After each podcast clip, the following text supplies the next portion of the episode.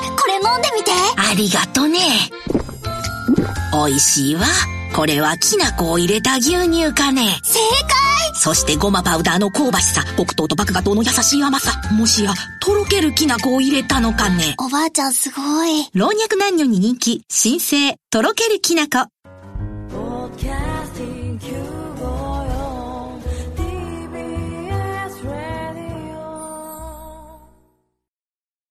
TBS ラジオ、ポッドキャスティングをお聞きの皆さん、こんにちは。安住紳一郎の日曜天国、アシスタントディレクターの広重隆です。日天のポッドキャスティング、今日は184回目です。日曜朝10時からの本放送と合わせて、ぜひお楽しみください。それでは、2月20日放送分、安住紳一郎の日曜天国、番組開始から10時34分までの放送をお聞きください。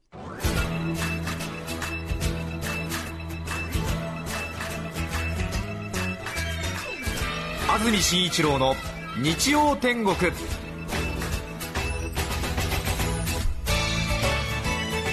おはようございます2月20日日曜日朝10時になりました。TBS アナウンサー安住紳一郎です。おはようございます。中澤由美子です。皆さんはどんな日曜日の朝をお迎えでしょうか？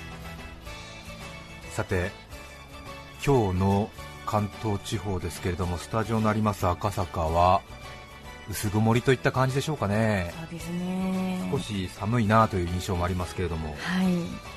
また先週ずいぶん天気崩れましたしね。すごく変わりましたね。そうですね、え春の嵐というには少し早いのかもしれませんが特に金曜日ですか。ものすごい風が、街路樹が音を立ててなびいてましたけれどもね。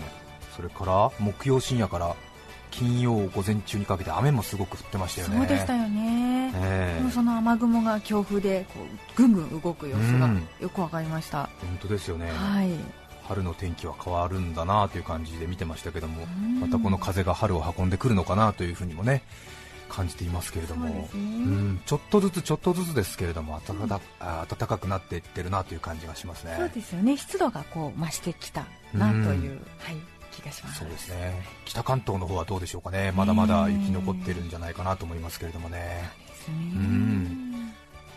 3月に入りますと一気にね街社会全体も春として動き始めますからね春としてそうですよねこれがまたね手のひら返したようにまた2月が28日までしかないですから意外に早くやってくるんですよねそうですよねそうするとなんかフレッシュマンフェアとかに煽られちゃったりしてこっちは全くフレッシュマンじゃないのになんか煽られちゃったりするんですよね、えビッグカメラで余計なもの買っちゃったりするんですよ、えわかります、ねえ慎重した方がいいかなとか思ってそうなんですよ携帯電話とか、はい、あと毎年春になるとこの話してますけれども東京とか神奈川とか埼玉とか千葉が多いんですけれども、まあ18歳、19歳になってこれから関東で働くあるいは東京などの大学で勉強するというような地方から出てくる若人たちがね こうすごい苦々しい顔ですけど。上京18年目の私の心を揺さぶるわけですよ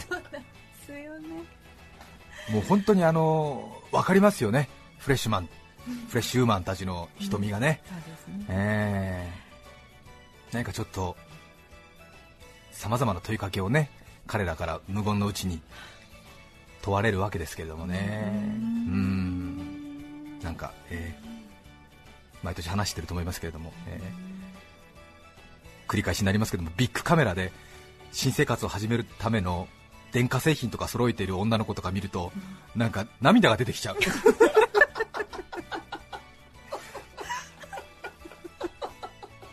で彼女たちは少なくとも2年2年とか4年ぐらいで自分の人生の進路をバシバシって決めて、タタタタってこうね進んでいくんだよね、でも明らかに自分が2年後、4年後にはそうはなってないだろうなみたいなことをずっと繰り返してるわけだよね、これまで、えー4タームぐらい、えー本当に早いでしょ、18区の女の子たちって、そう見えますね。うん。ん。なんとなく自分のその将来の なんとなく希望とか恋愛あるいは結婚とかの相手とかをパパパッとこう決めるわけでしょ、そしてまあね鼻の盛りは短いというと怒られるかもしれないけれども自分の人生のおおよその基盤を短い2年とか4年の間にババンと決めてでサタタタっていくわけですよ。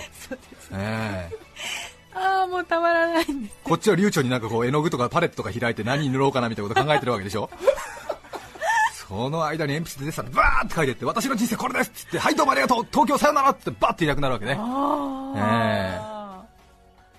こっちはちょっとうまくいかなかったんで もう一枚みたいなことやってるわけでしょ？煽られる煽られる。負けてはなるまいとは思うけれどね。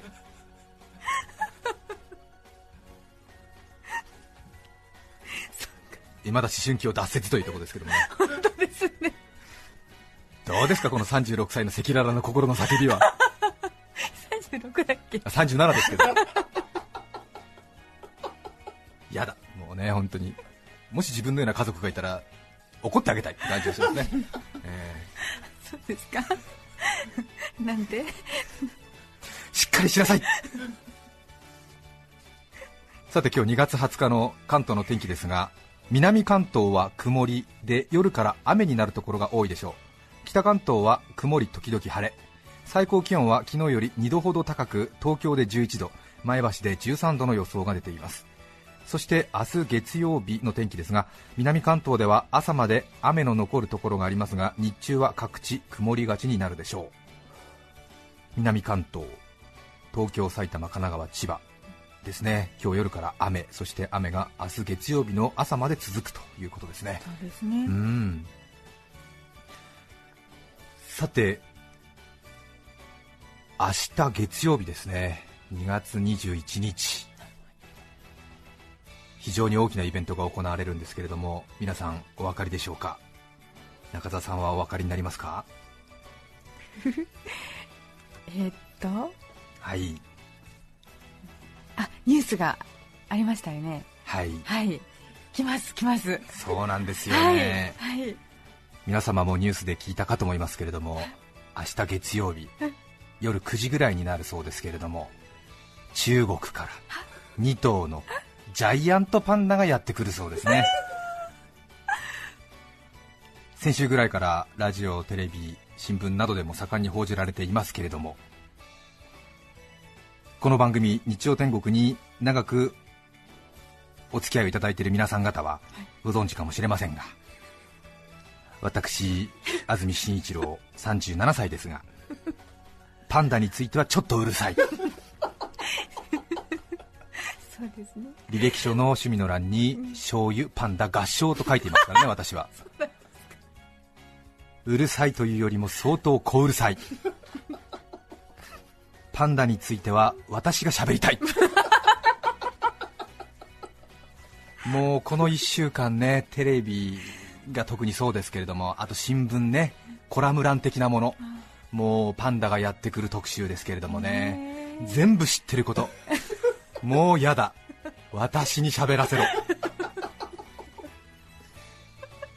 大変ちょっと大行なものになってますけれども、そうですよ、先週、番組が300回を迎えましてありがとうございましたというような話をしましたけれども、私がこの番組でパンダのことについて一番最初話したのは、もういの一番ですね、放送9回目ですよ。あそうだね。300回の放送の中での9回目ですよ、いの一番、番組スタートしてからもう1ヶ月後、もうその時でも25分ぐらい喋ってますから、え。ええ。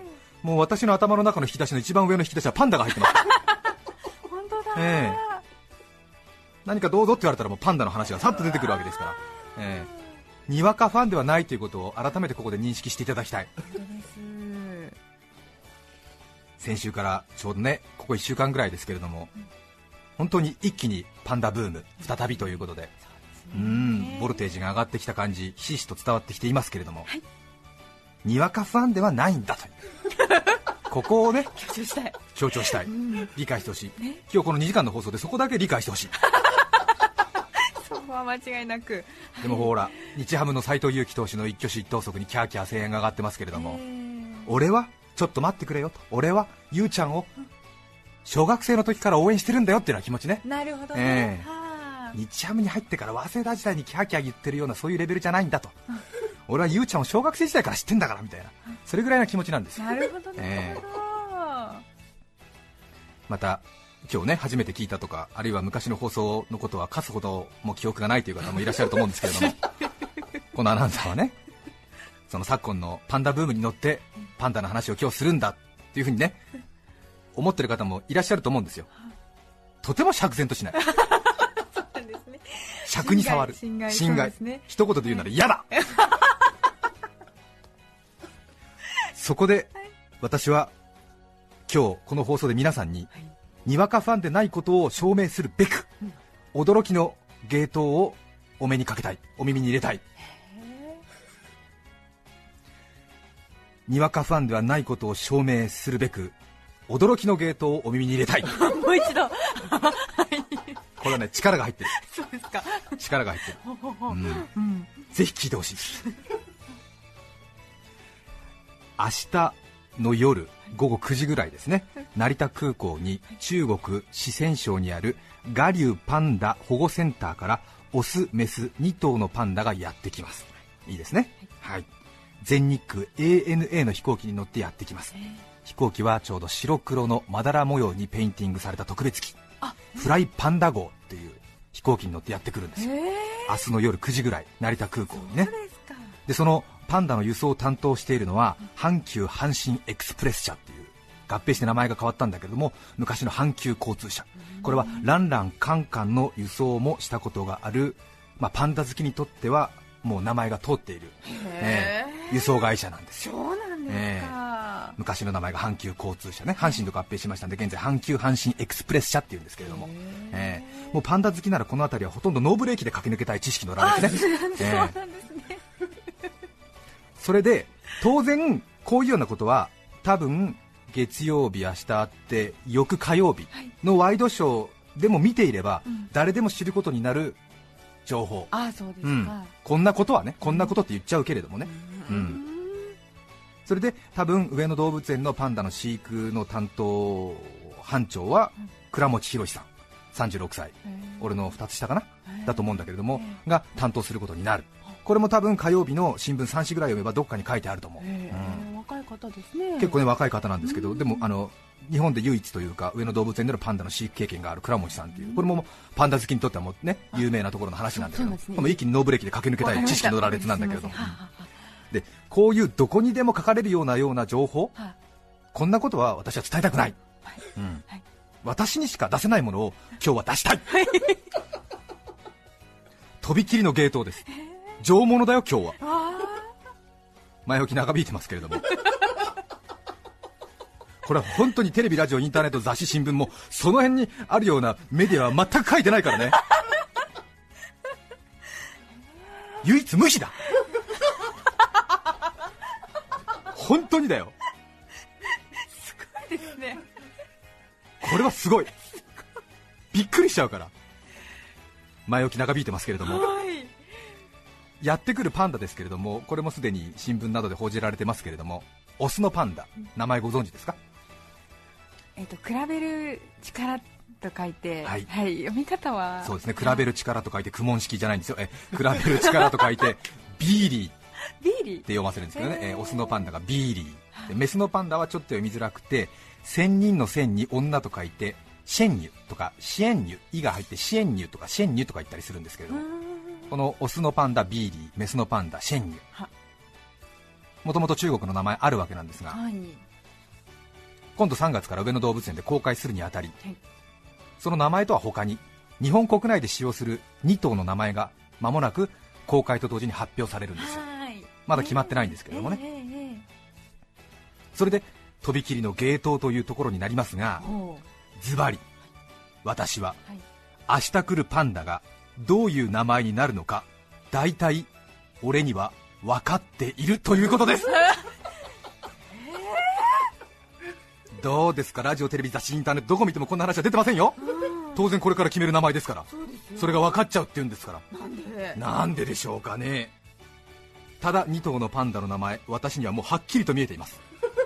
えー。ノストラダムスか藤田琴留かと言われてますが ものの見事に当ててみせましょう。本当ですか？そして多分パンダの公開と同時、3週間後か1ヶ月後ぐらい名前の発表があると思いますが合わせてね、その時にああ本当に安住の言っていた通りになったと皆さんも喜びに浸ってほしい、そして私がにわかパンダファンではなかったということを後世にまで語り継いでほしい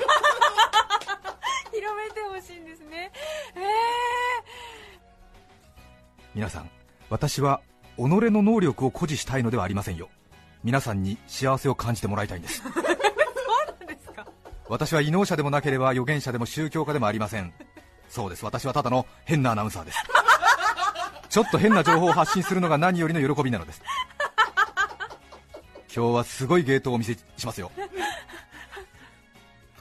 話が芝居がかってしまいましたが話8分の1といたしましてもパンダに詳しい方なら大体パンダの名前っていうのは予想されるっていうのがパンダファンの中では、まあ、通な楽しみ方とされてるんですけれどもね。多分ラジオ聴きの方でもパンダの名前予想されているという方がいらっしゃるかなとは思いますが。一応あの言っときますけれども別にあの嘘800じゃないですからね。参考までに和歌山県にあります南紀白浜のアドベンチャーワールドという遊園地動物園がありますけれどもあそこには現在8頭のパンダがいるんですけれどもちょうど2006年、2008年、2010年2年おきですね。2006、2008、2010年と2年おきにえー3組計6頭のパンダが生まれたんですけれども、はい。それぞれに名前の公募があってその6頭に名前がついたんですけれども愛品、名品、英品、名品、用品、海品って名前がついたのかな、6頭。うん、ちょっとパッと聞くとわからないと思うんだけれども、愛品、名品、英品、名品、名品が漢字違いで2頭いるんですけれども、えーあの明るい方の名品と梅の方の名品と2頭いるんですが、まあ、これがどうしてそういう名前になったのかっていう経緯も喋ると30分ぐらいかかっちゃうんですが、でこの6頭に名前がついたわけじゃないですか。で私は当然この時も予想していて、この6頭中2頭の名前当ててるんですよ、ちょっとバカにした感じになってますけれどもね。全部じゃないのかっていう声ここまで聞こえてますけれども。でも6頭中2頭の名前当てるってすごいですよ。すよ。その確率たりは6分の23分の233%でしょ、うんそうです。33%当たるって言ったらすごいよ。すごい打率。競馬の予想だったら12レース中4レース当たってるってことだから。はこれ聞き逃す手はないでしょ。急にあの預言者っていうよりもなんか競馬の予想屋みたいになってきましたけど33%よ。今回2頭が来日しますけどこれ3頭来日したらそのうちの1頭は確実に当たるってことだからそうです。これすごいよね、まあ、残念ながら2頭しかいない。からね。まあ当たるか当たらないかわからないんだけれども。でも33%当ててるのよ。へえ。愛品と A 品っていうのを当ててるんですけども、あそうですか。え。字も字を。え字ごとね。字読み当ててますそうからかそうか。え。へえ。これは実績あるんですようちの予想屋は、本当ですね。ええ 別に闇雲当てずっぽうってわけじゃないんですよ。へえこれ予想するに実はポイントがありまして、はい。これまでのパンダの歴史、過去、それから社会情勢、モード流行、言葉のイメージ、さまざまな要素を勘案して予想するんですね、ちょっとあの皆さんも一緒にやってみると楽しいので、一緒に予想のやり方をここでもう一度改めてということでお時間をいただきたいんですけれども、はい。パッと言われて今度来るオスとメスのパンダの名前、じゃあ何になりますか、どうぞ予想してみてくださいって言われると困るでしょ。困りますね、ええ。手がかりが欲しい。そうですよね、はい。インスピレーションでいうと何ですか、えー、そうね。ええ。ラジオの前の皆さんもお考えください、どうしよう。私が逐一バカにしますから。困る。ええ。はい。どうぞ、オスのパンダを？オスのパンダはライライ。ライライで、おお、メスのパンダを。えっとえっとメイメイメイメイに、あー。メイメイはね、もう和歌山にいたんですよ、あそうか。ええ。あまあ、いろいろ多分想像できると思って、名前つけるのは予想楽しいんですけれども、はい。これはあの実際にそういうふうにイメージして、うん。そしてさらに今、世界の動物園や保護施設に大体203 235頭ぐらいのうん。飼育されてるパンダがいるんですよ、名前のついてるパンダが、うん野生パンダじゃないパンダが。はい。でその235とすでについている名前との重複をチェックしていってへさらにその日本人の持つ言葉の漢字を勘案してうん。予想していくってことなんだよね、うんうんうんえーでさっきメイメイっていうのはいたよねみたいな話になるんでうん同じ名前つけるとちょっとね不都合があるんでこう弾いていったりとかしてそういうことの作業になるわけなんですけれどもね。うん、え。ーあのこれ最後までやりますよ、今日。時間かかりますけど、こんな一般論で終わりませんよ、具体的にやってきますからね、えあ の何か用意するものありますか？ー用意するものは、まあ、なんとなくペンと紙を置いておいていただければいいかなと思いますけどもね、はい。えーやっぱりそのパンダの名前というと真っ先に思い浮かぶのが昭和47年に来日したランランとカンカンだと思うんですよね、でなんとなくカンカンとかランランというのがいかにもパンダらしい名前。はい。で全体的に中国出身のパンダでもそういう風な名前がついているパンダが多いんですが、そして日本はその後に、フェイフェイ、ファンファン、トントン、チュチュ、ユーユー、うんそして、えーリンリンってなるんだけれども、えーなんとなくその上野のパンダの歴史のキーポイントにいたのはランラン、カンカン、トントン、そして最後まで上野の顔となってたリンリン、この4頭がやっぱりちょっとスター選手になってくるわけなんだけれども、でランラン、カンカン、トントン、リンリン、やっぱり共通してくるのは2つの文字の繰り返しで真ん中に「ん」が入ってくるってことだよね、うんこれはやっぱり上のパンダの王道なのね。そうかそうか。ええ春日の部屋の土地錦、土地まとい、土地司みたいな、そういうやっぱりちょっと、そういう風になってくるわけでね、やっぱりね 代表的な力士にはそういう名前を付けたいみたいな、なええ。大島部屋なら朝日豊みたいなね、ええ。うん、佐渡ヶ嶽佐渡ヶ嶽部屋だったら琴を絶対つけたいみたいな、うんそういうことあるわけです。ええ。ははははでやっぱり上のパンダの王道というと、運を含む2文字2文字の繰り返し、これパンダ2の間では、運を含む 2x4 って言ってるんだけども、えー本当？運を含む2文字2文字の繰り返し、ランラン、カンカン、トントン、リンリンみたいな、うん、これがやっぱり上野のパンダの王道なわけね、はい。で襲名するならばやっぱりこの系統に乗っていきたい、そうですね。うん。しかも上野動物園は、パンダがいた頃の活気を取り戻したいんだというコメントを昨今たびたびしていますので、ほうほうほう。当然、ランラン、カンカン、トントン、リンリンに続く名前っていうのがやっぱり有力になってくるよね、うん全くこれまでパンダを引き受けてなかったんだけども、新しく引き受けるよっていうんだったら、太郎、花子っていうのもあるかもしれないし、うんなんかちょっとね違う名前がね来るかなと思うかもしれないけれども、パンダがいた頃の上野を取り戻したいんだっていうコメントがあるがゆえに、やっぱりこれはランラン、カンカン、トントン、リンリンの系譜に乗った名前じゃないと、ダメだろうっていうことになるわけだよね。そうです。ゾクゾクしてきます。まさにこのパンダの過去ヒストリーそして長々と続いている流行モードこれをきちんと取り入れて予想するわけだ、ええあー間違いない。さあそこで具体的だ。はいやっていくわけだ作業を。いくら予言者といっても仕事は大変地道なんだね。ほうほうほう。まず「あ」から「うん」までの46音を紙にバッと書き出すわけだ。はい。そして「あんあん」から「おんおん」「うんうん」「ふんふん」「へんへん」「ほんほん」と全部書き出すわけだ。46パターンそしてさらにはイ母音の拗音「ミャーミューミョーヒャーヒューヒョーシャーシューショーキャーキューキョーニャーニューニョーチャーチューチョーも書き出すわけだ。あええそれでファンファンフェイフェイの欄があーファンファンフェイフェイの例があるから一応ファフィフフェフォの5も足すわけだ、はい。でこれで69パターン作って、でアンアンインインうんうんエンエンオンオンってずっと書くわけーはいそれで地道に探っていくんだねくだらないかもしれないけどこの作業が楽しいんだ皆さんもやってみるとねすごく楽しい。自分の言葉のイメージをフル活用してね。そうですね、ええ。そして書き出した横にその音から感じられるイメージを右端に書き込んでいく。なるほど、うん。そのポイント、えーその言葉から生じるイメージをねこう書き込んでいく、そしてそのイメージが今度来るパンダに合うかなという照らし合わせの作業、なるほど、うん、まさに連想ゲームワンワンニャンニャンコーナーだね、ええ。まあ、連想ゲーム見てた人には分かると思うけれども、はい。ええ例えばじゃああ行からやっていくわけだけれども、ね。例えばあんあんはい。私の場合はアンアンの横にえマガジンハウスの雑誌になっちゃうねって書いてありますね。書いてありますね。ええなりますね。アンアンっていうとねねなんとなくね。でインイン。うん。インイン。うん。まあ、インインと轟く大砲みたいな言葉がありますけれども、インイン自体でちょっと意味があるなみたいな、うん、ゴーという音という意味なんですけども、えインイン、で、うんうん、うん。なんか困ってる感じがするだけだよね、なんかね、日本に来ちゃったけどみたいなことになっちゃうよね、え ーパンダ外交って何みたいな感じになっちゃうね。えーさらに円々になるとね、その困惑がもう涙になっちゃってるよね、円々、最終的には音音になって、叫び出しちゃうみたいなことになるわけだ。そうすると、まあ、ここで三角つくのは、まあ、マガジンハウスの雑誌と被るけれども、アンアンが残るわね。うんまあ、えーその中ではそうですね。さあ、家業移りますよ。これはい。ずっと今日やりますからね。えーカンカン。カンカンいいなと思うでしょ？でもこれはカンカン。昭和47年に来た大先輩だからさすがにないだろうと。ねえ、まだ二代目コロンビアローズみたくなるわけだからね。二代目カンカンみたいなのもおかしいなっていうね。なキンキン。うんどうですか？これは完全にほとんど100人中100人が相川金也さん頭に出てきちゃうよね。キンキン。ね？難しい。クンクン。どうだろう？あクンクン。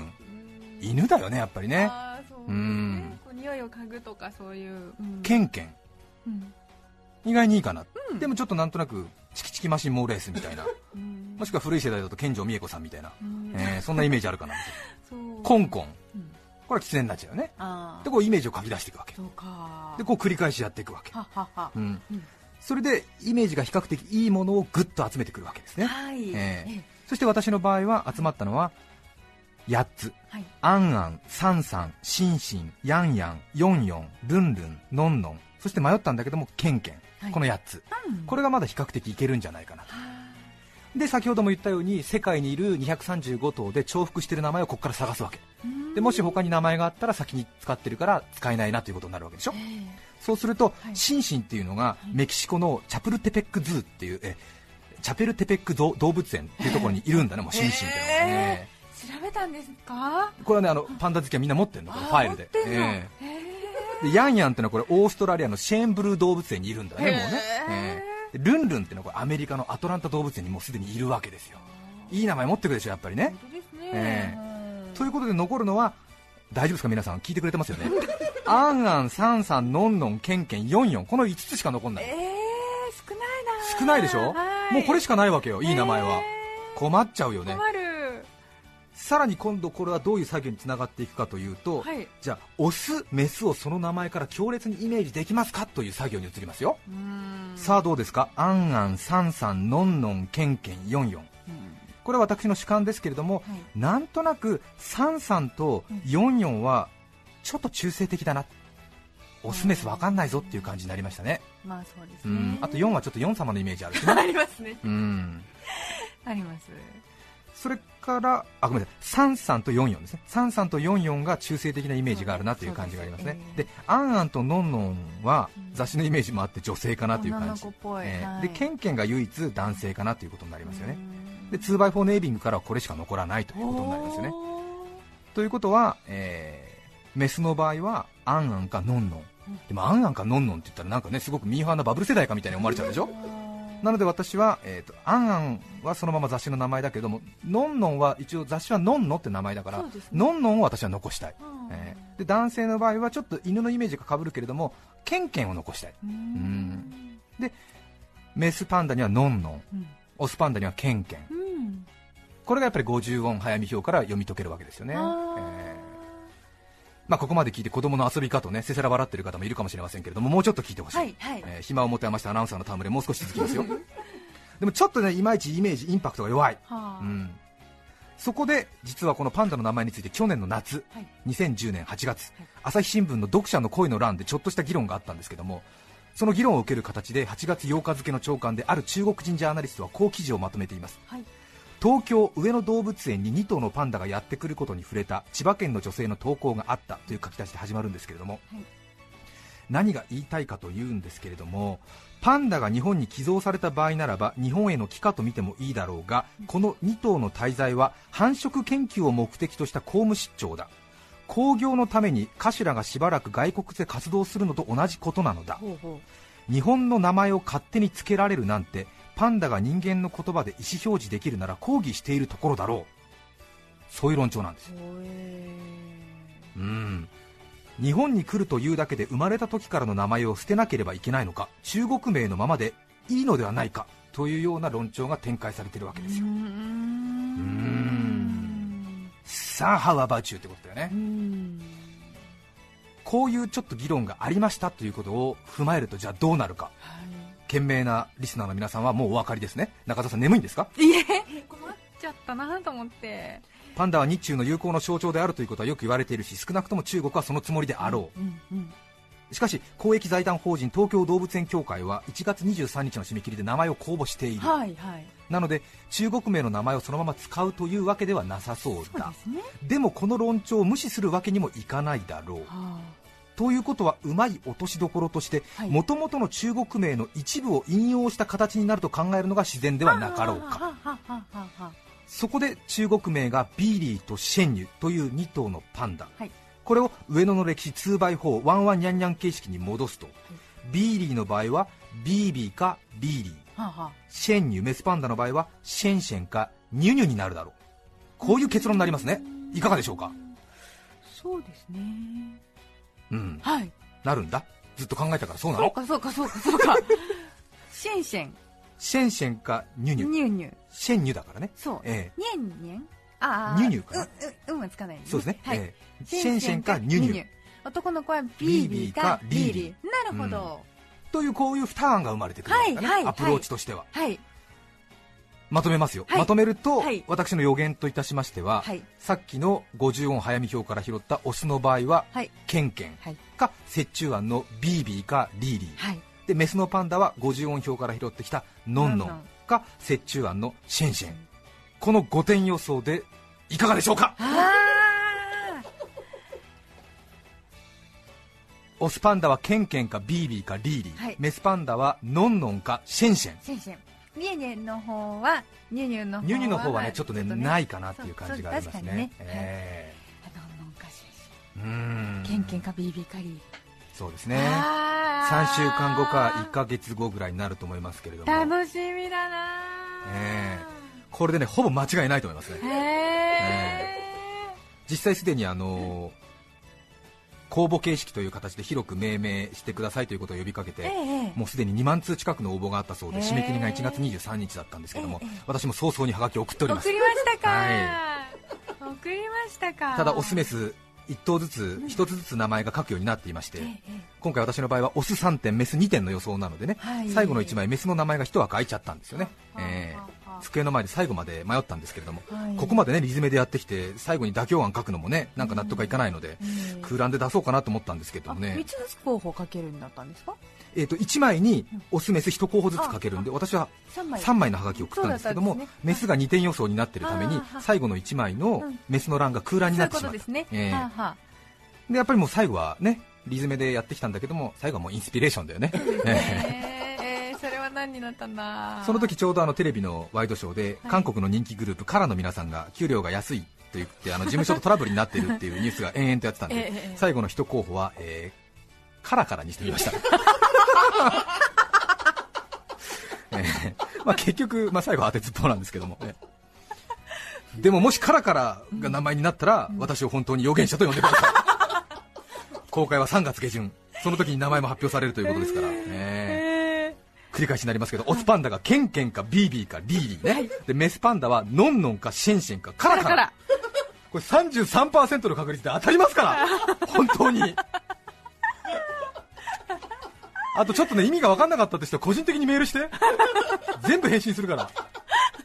どうぞよろしく。話長くなりました。今日のメッセージテーマはこちらです。魚と私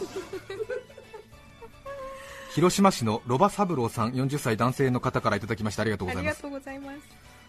ちょっとした臨時収入があり友人たちといけすのある飲み屋に行った時の話です、大将に「あいらっしゃい何にします?」と聞かれたのでいけすで泳ぐヒラメを刺身でと頼みました、はい。しばらくすると刺身が出てきて舌鼓を打っていたところおかみさんが帰ってきました。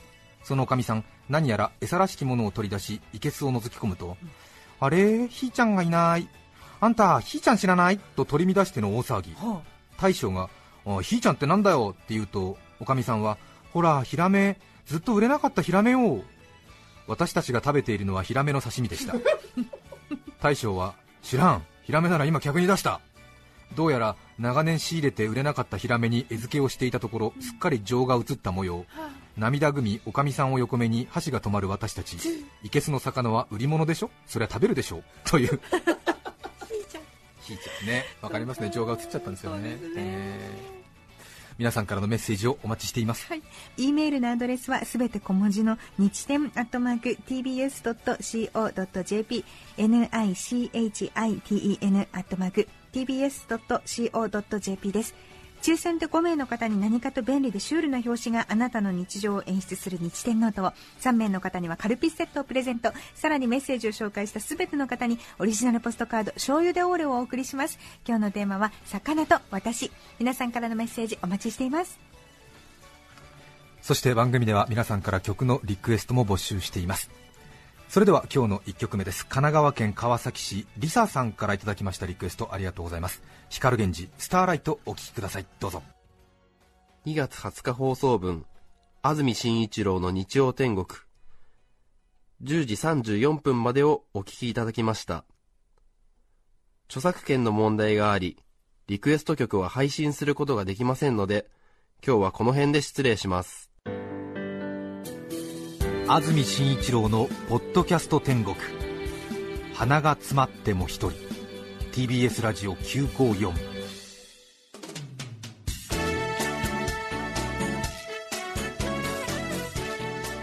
さて、来週2月27日の安住紳一郎の日曜天国は、スペシャルウィークです。メッセージテーマは、恥ずかしい話。ゲストは、ピーコさんです。プレゼントは、海の幸がぎっしり詰まった三陸海宝漬けです。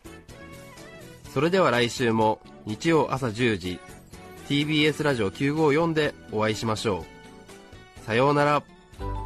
安住紳一郎の「ポッドキャスト天国」これはあくまで試供品皆まで語れぬポッドキャストぜひ本放送を聞きなされ TBS ラジオ954